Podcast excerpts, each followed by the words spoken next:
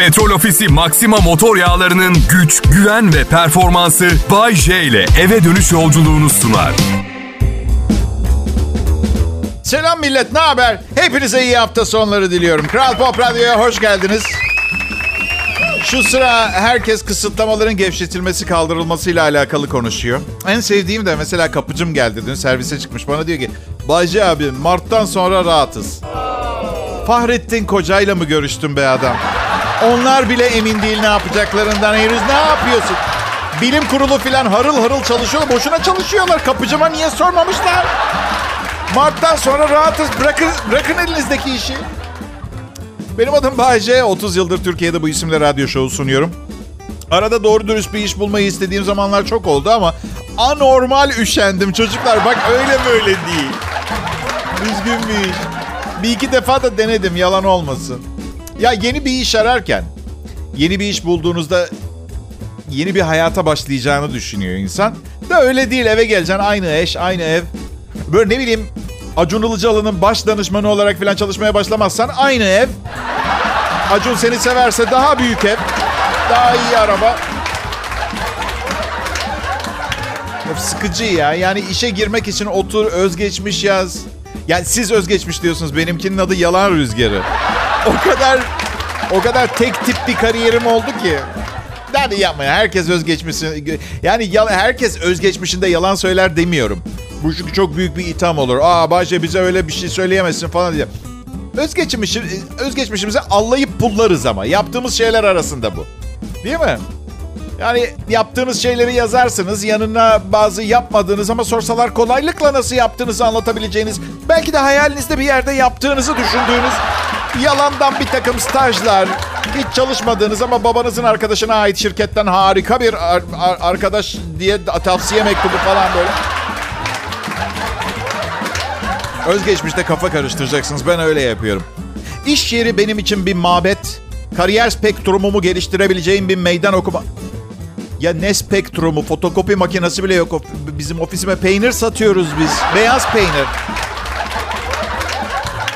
Adam gibi yaz. Aslında tam olarak yalan söylemeden de yani gerçeği bir takım kelime oyunlarıyla oyunlarıyla çarpıtarak da göz boyayabilirsiniz. Misal bulaşıkçılık yaptınız 4 yıl. Gastronomik bakım mühendisi. Uuu, bir bilim insanı hemen alalım. bir de misal girmek istedikleri işle hiç alakası olmayan başarılarını yazarlar. En çok ona gülüyorum. Kıtalar arası yüzme yarışını tamamlamış mesela. Muhasebe bürosuna girmeye çalışıyor. Onu yazmış. Hayır. Derece filan da almamış. İstanbul Boğazı'nı yüzerek geçmiş sadece. Yani o kadar kötü bir şey ki bu. Yani tam ne söylemeye çalışıyorsun birader? Onu söyle. Muhasebe bürosunda masaların arasında yüzerek evrak taşıyamayacağına göre bize ne anlatmaya çalışıyorsun? Yani iş bulma konusunda pek çabalamadım. Hadi biraz da yoğundum açık söyleyeyim. Yani iş aramaya vaktim olmadı. Son 30 yılda aralıksız olarak yüksek reytingli bir radyo şovu sundum. 10 tane televizyon programı sundum. 6 filmde 5 dizide oynadım. Dublaj sanatçısıyım. Orkestramla 500'den fazla konser verdim ve 400'den fazla kurumsal şirket toplantısı sundum. Yani iş bulsam bile özgeçmişime şöyle bir ek yazmam gerekecekti. İş yerinizde çalışmayı sabırsızlıkla bekliyorum. Sadece cumartesi sabahları 04.08 arası mümkün. Müsait ve mümkünüm. Pekala millet işte cuma akşamı hafta sonu hareketlenmesi olmadığı için uzunca bir süredir cuma akşamları eski cuma akşamları değil ama olsun. Evde kendimizi oyalamayı öğrendik. Valla bir şey söyleyeyim mi? Üçüncü evliliğimi tam zamanında yapmışım. Evde hep biri var. Bak bu şakayı karıma anlatan olursa ölene kadar konuşmam Aslı. Peşin peşin söylüyorum.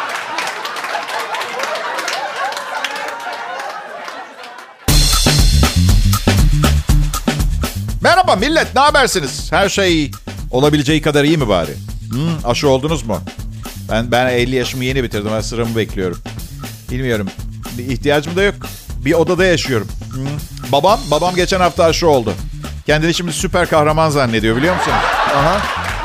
Sanki böyle Asterix'in şurubundan içirmişler gibi davranıyor. Beni de süper kahraman sanıyor. Hafta sonları dışarı çıkabiliyorum ya ben radyo sayesinde. Evet.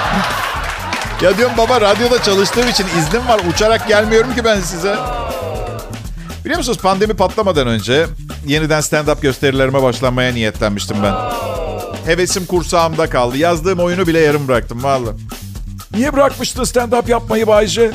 Ya birkaç moralimi bozan şey oldu. Bir keresinde en önde oturan bir kadın vardı. Berbatsın diye bağırdı. Ben de böyle şiddete şiddetle cevap veren tarzda bir insanım. Şey dedim, kuliste harikayım ama aklınızda olsun. Sonra da şey dedim, sen ne iş yapıyorsun? Ev kadınıyım, üç tane çocuğum var dedi. Valla hangimiz işimizde daha iyiyiz bilmiyorum dedim ama en azından ben işimin başındayım. Ee, ama tatlım bak dedim, ikimizin ortak bir yanı var. İkimiz de kendi işimizin patronuyuz. Ha? Canımız istediği zaman çalışıyoruz. Ne güzel ha? Ben Erenköy'de yaşıyorum İstanbul'da. Hatta şu anda da oradayım. Erenköy'den sizlere. Bayce ilk günkü tazeliğinde. Değilse de fena sayılmaz. Kötü kokmuyor henüz. Yani benden sonra daha iyi radyo komedyeni gelmedi. Ben de 50 yaşıma geldim ama sizin için hala kendimi genç tutmaya çalışıyorum. Çaresizlikten. Siz hiç çaresizlikten kendinize iyi bakmak zorunda kaldınız mı? Neyse, e, Erenköy'de bizde meşhur bir cadde var. Ethem Efendi Caddesi diye.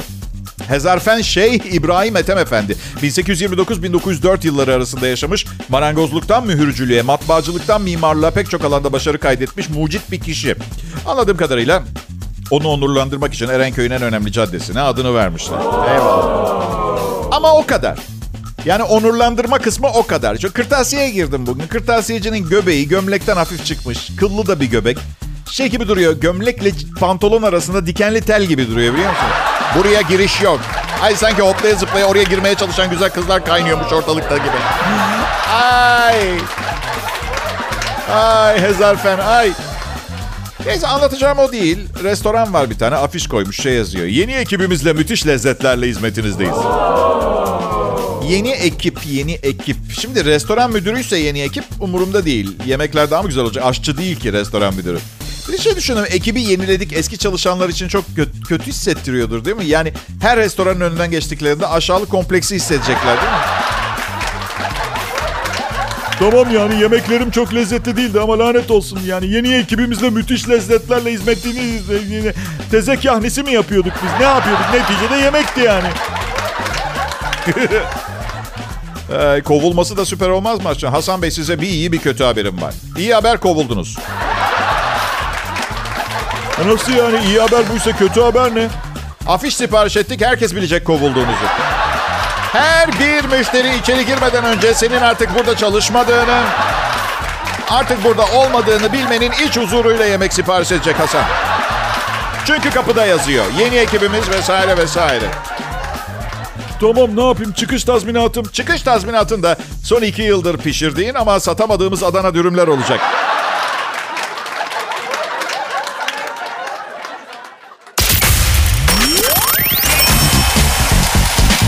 İyi akşamlar millet. Bay J ben yayındayım. Yayındayım. Hani ne yaptığımı merak edenler için söyleyeyim. Bu bir radyo yayını.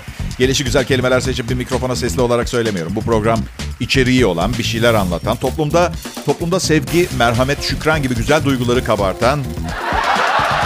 Yok şeyin çıkartma. Ya bu anlattığım benim şovum değil. Ay yalan söylemek istemiyorum. Yalandan çok nefret ettiğim bir şey varsa o da lise 1'de kızların önünde şaka olsun diye eşofmanımı indiren Atilla diye bir arkadaşım vardı.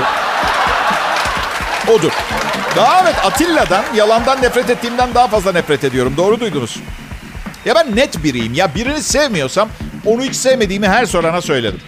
Bazı şeydir böyle bütün parasını çalmış, sevgilisini çalmış, arabasını ödünç alıp uçurumdan aşağı düşürmüş şeyler.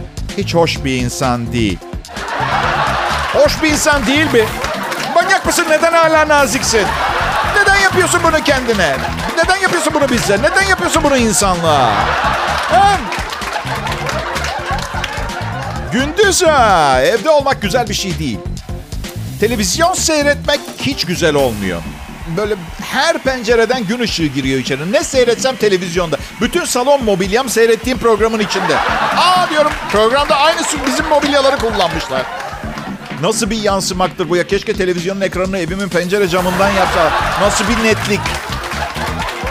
Ya geçen polisiye bir dizi izliyorum. Yarı çıplak bir kadın bildiğin televizyona yansıyan kanepemde uzanıyor. Aynen öyle duruyor. Ah, ben de dalmış gitmişim. Birden görünce şey oldum. Bildiğin kanepede yarı çıplak ve lanet olsun karım eve gelmeden bu kadından kurtulmam gerekiyor. Çabuk giyin ve buradan çık. Karım da salona kalın perde koyma modası yok dedi. Sadece böyle tül gibi asma bir şeyler taktırdı. Bütün ışık evin içinde. Kainat evimde parlıyor arkadaşlar. Salondaki her şey televizyona yansıyor. Ben dahil olmak üzere. Geçen gün Tom Cruise'la aynı filmde oynadık o derece ya. Ne iş yaparsın Bayce? Özel bir radyoda sunucuyum. Bir de gündüzleri Amerikan film yıldızıyım. Aha. Sadece gündüz. Bu çeşme suyunu içilebilir hale getiren sistemler var. Bunu biliyor muydunuz? Böyle reklamları çok çıkıyor. Araştırdım birazcık. Çeşme suyunu sürahiye dolduruyorsunuz. Sonra 20 dakika bekliyorsunuz. Ee, su içmek için. Ya eve fiber internet aldık. Hayat, hayat bizden kaçmasın diye. Hadi abicim hadi yaşayalım diye. Suyumuz ADSL.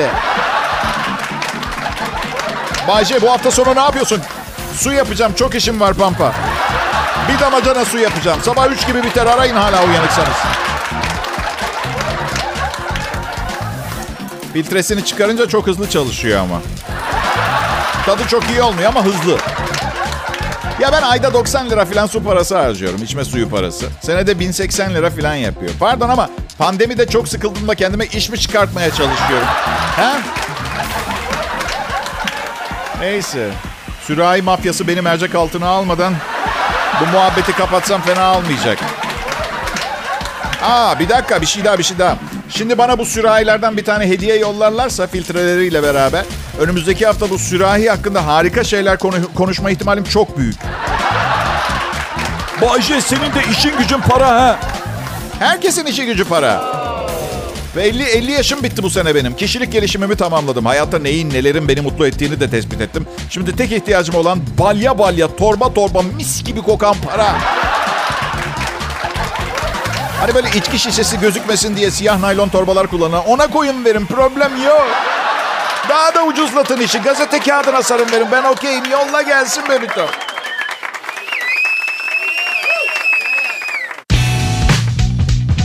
İyi akşamlar millet. Şimdi lütfen herkes ellerini görebilecek, kulaklarını görebileceğin bir yere koysun.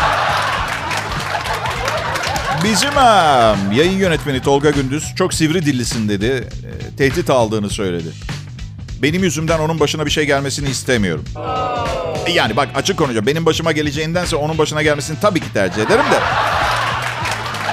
En azından bir kere kullandığı ilaçlar, gıda takviyeleri sayesinde topuğundaki acıyı daha iyi tolere edecektir. Onu bir kere net söyleyeyim. ya imalarda bulunuyorum. Bazı dinleyicilerim yazıp soruyorlar işte sen yayın yönetmeninin müptezel olduğunu mu iddia ediyorsun diye. Valla ben de ilk şimdi sizden duyuyorum. Ama yani bir soru işaretleri de yok değil. Yani kim kim her gün iş yerine pirinç unu getirir ki? Anladın? Muhallebici mi burası? Covid'e çare mi arıyoruz laboratuvarda? Ne? Ama bu, ne bu? Geceye bağlantıyı sağlayan akşamın bu önemli yayın saatlerinde ben Bayece ve çalışma arkadaşlarım rakipsiz önde yürüyoruz. Ancak bu yüzden programımıza özen göstermezlik etmiyoruz.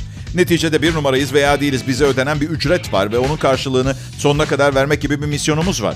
Keşke herkes aldığı paranın karşılığını sonuna kadar vermeye çalışsaydı. Dinleyiciler yanlış anlamayın siz kaytarabilirsiniz. Ben çalışma arkadaşlarımı motive edip daha az çalışmayı hesap ediyorum o kadar.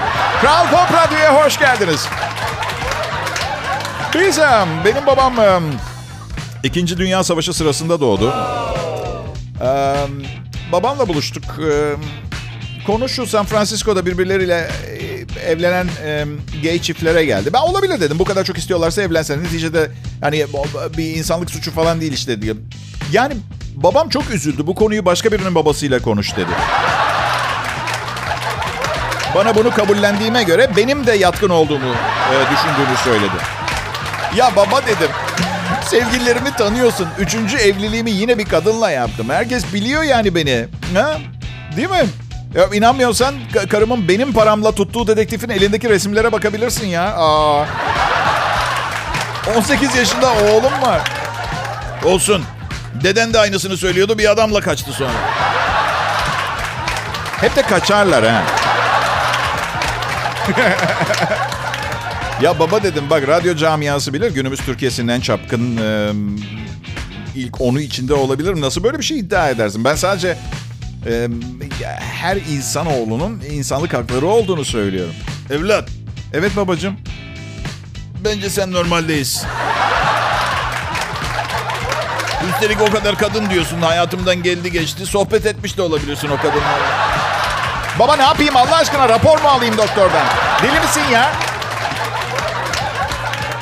Olmaz rapor mu rapor üzülme. Vallahi bilir doktorun da kimsenin.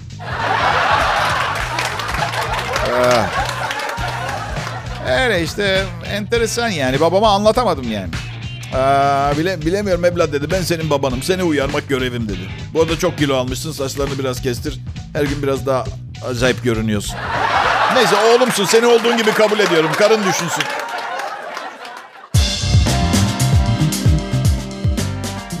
Az önce insanların seçimlerinden bahsediyorduk. Ve bu seçimlerin kimliklerini bulmaya çalışırken yaşanan zorluklardan, e, toplumda kimlik, neyim, nereye gidiyorum, ne seçerse seçsin bu onları... Şimdi babamı ikna etmeye çalışıyorum. Hayat arkadaşınızı seçerken ne kadar dikkat etmeniz gerektiğinden. Uzun bir flört döneminin önemi var. Belki de e, ne bileyim çok önemli görevlere gelecek insanları. Hani en azından ne bileyim flört demeyeceğim tabii terbiyesizlik olmasın diye koskoca şirket müdürünü falan da. Ne bileyim 40 milyar dolar değerinde mesela bir şirketin CEO'su olacak tamam mı? E şimdi hayatımızı beraber geçireceğimiz kişiyle önce bir flört ediyoruz. Bakıyoruz uyumuz suyumuz uyuyor mu bilmem ne. Tavrı bilmem nesi zekası düzgün mü falan. Bence o CEO'ya da aynısını yapmak lazım. Ne en azından bir yemeğe çıkmak lazım.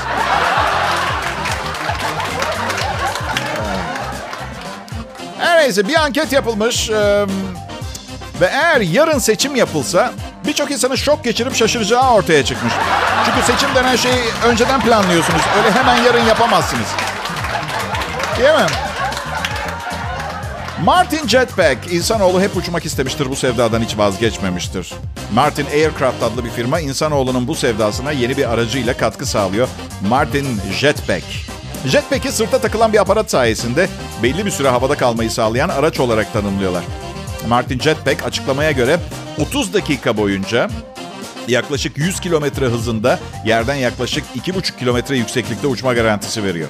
Genelde bilim kurgu filmlerde gördüğümüz bu aletler artık satılıyor ve kullanılabilir durumda. Ancak bu zevk kullanıcısına pahalıya mal oluyor. Martin Jetpack'in fiyatı 100 bin dolar. Evet.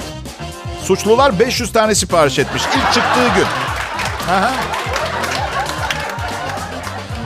Ee, arkadaşlar hazır değiliz ki buna. Ben şahsen iki üniversite bir de sokak fakültesi bitirmiş bir insanım.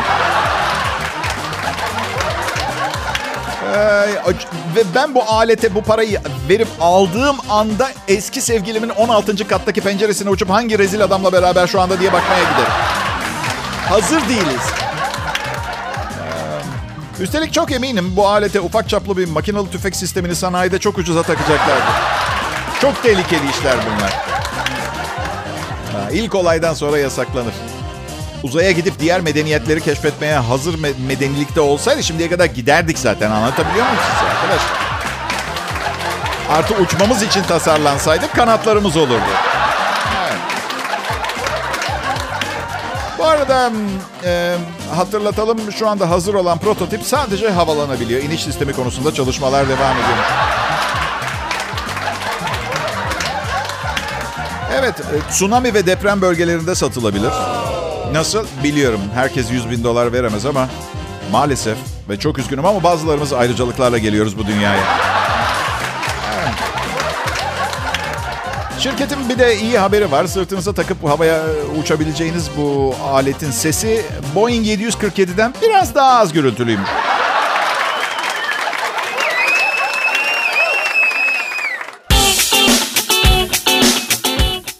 Arkadaşlar, canikolar. Hayat ben Bahçe için artık karanlık ve depresyon dolu, acı ve kederle kavrulmuş bir ortam. Güneş gözlüklerimi kaybettim. E bakın, bildiğiniz ucuz gözlüklerden değildi tamam mı? Hani şu marketlerde otomobil kokularının yanında satılan ucuz şeylerden değil. Onları bir gözlükçüden aldım. Gerçek bir gözlükçü. Pahalı güneş gözlükleri, kendi özel kutusu olan, yanında özel temizlik bezi filan. Şu anda o kutu boş.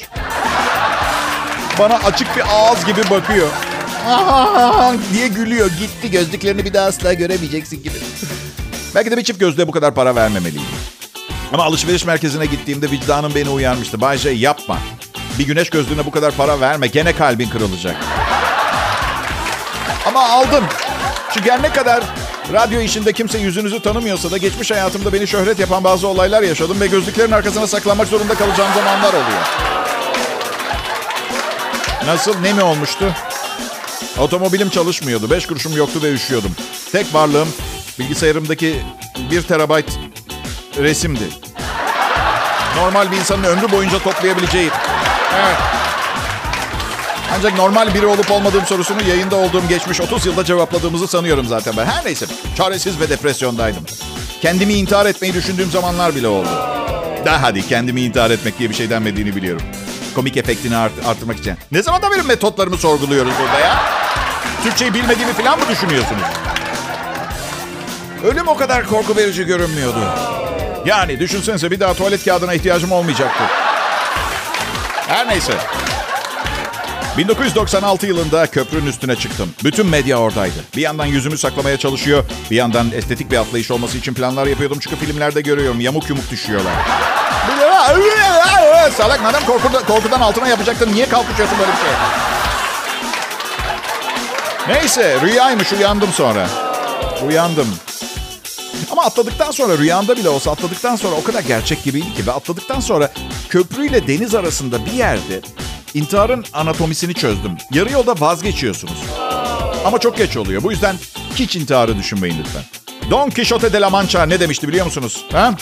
Sancho dostum, ölümden başka her şeyin çaresi vardı. Hayata sıkı tutunun millet. O gerçekten sahip olduğunuz tek şey. Ve bu anonsa başladığınızda size bu mesajı vermek niyetim vardıysa şuradan şuraya geçmek nasip olmasın. Allah. Ama oldu.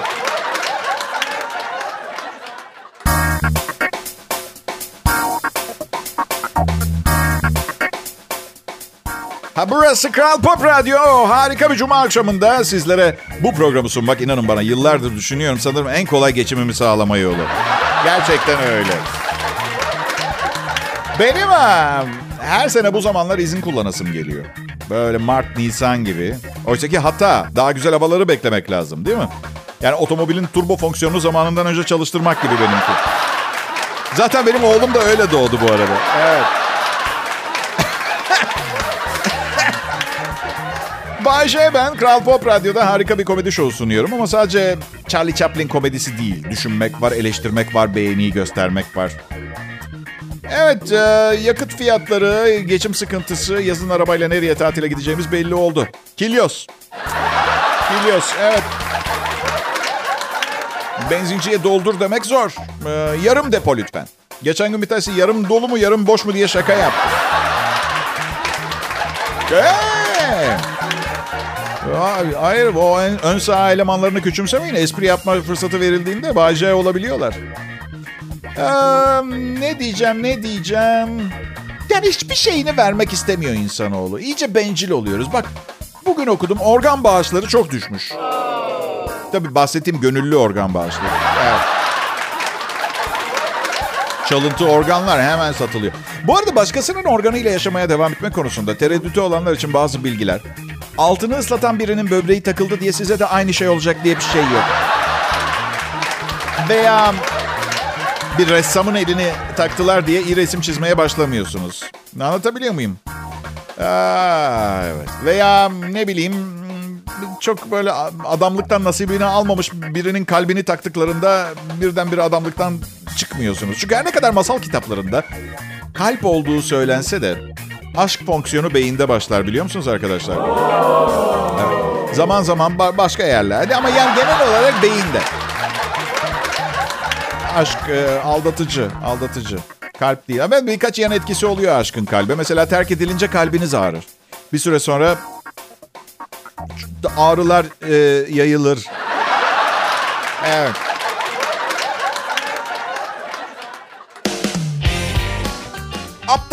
İlacı yok millet. Eğer çok sevdiğiniz e, radyo sunucunuzun bir gün zeki şeyler konuşacağını umarak beklemeyi sürdürmek istiyorsanız siz bilirsiniz. Ama burada hazır olanı var. Yani ben, Bay J. Akıllanmış bir aptal. Zaten her zaman söylüyorum çok e, çok genç DJ'lerin, çok genç DJ'lerin size verebileceği fazla bir şey yok. Benim vereceklerimi veremezler. Ne yaşamışlar, ne biliyorlar ki size anlatsınlar. Hayatı tiye almak, ansiklopedi okumakla olmaz ki. Bir kere artık gençlerin her şeyi var. Fakirliği yaşamadan, yokluk görmeden eleştiremezsiniz. Ben küçükken çok fakirdik. Zaten paramız olsa da alacak bir şey yoktu. Her yer kardı, her yer yokuş yukarıydı. Annemler çok fakirdi, çok. Anneannem hep düğünde yemek yeneceği için evlendiklerini söylerdi. Ah ne günler. Neticede şunu söylemek istiyorum. Çok çok çok paranız olduğu sürece fakir veya zengin olmanız önemli değil. Her neyse sanırım biraz fazla uzadı saçmalamaya başladım. Ben ha, bu işlere çok genç yaşta stand-up komedyen olarak başladım biliyor musunuz? Evet, o zamanlar sahne adım Joker'di. İşi çıkan komedyenlerin yerine çıkardım. Bir de sahne kıyafeti bulmuştum kendime. Siyah ceket, siyah papyon takardım. Sayısız kez seyircilerden benden biraz daha şarap veya tereyağı isteyen falan oldu biliyor musunuz? İlk gösterimde yaptığım girişi yapayım mı size? Bak ilk stand-up gösterimde yaptığım giriş. Sağ olun. Sağ olun. Ben de buraya az önce geldim. Uyuyakalmışım kusura bakmayın. Çok kötü görünüyorum. Neyse. En azından şu anda bir nükleer patlama olsa sizin bağırsaklarınız boynunuza dolandığında bende belirgin bir fark gözlenmeyecek. Biliyorum ama başlangıçtı ne yapayım? Bugün 26 Şubat. E, tarihte dolu dolu bir gün. E, gider ayak bakalım e, bizi eğlendirebilecek bir tarih sayfaları.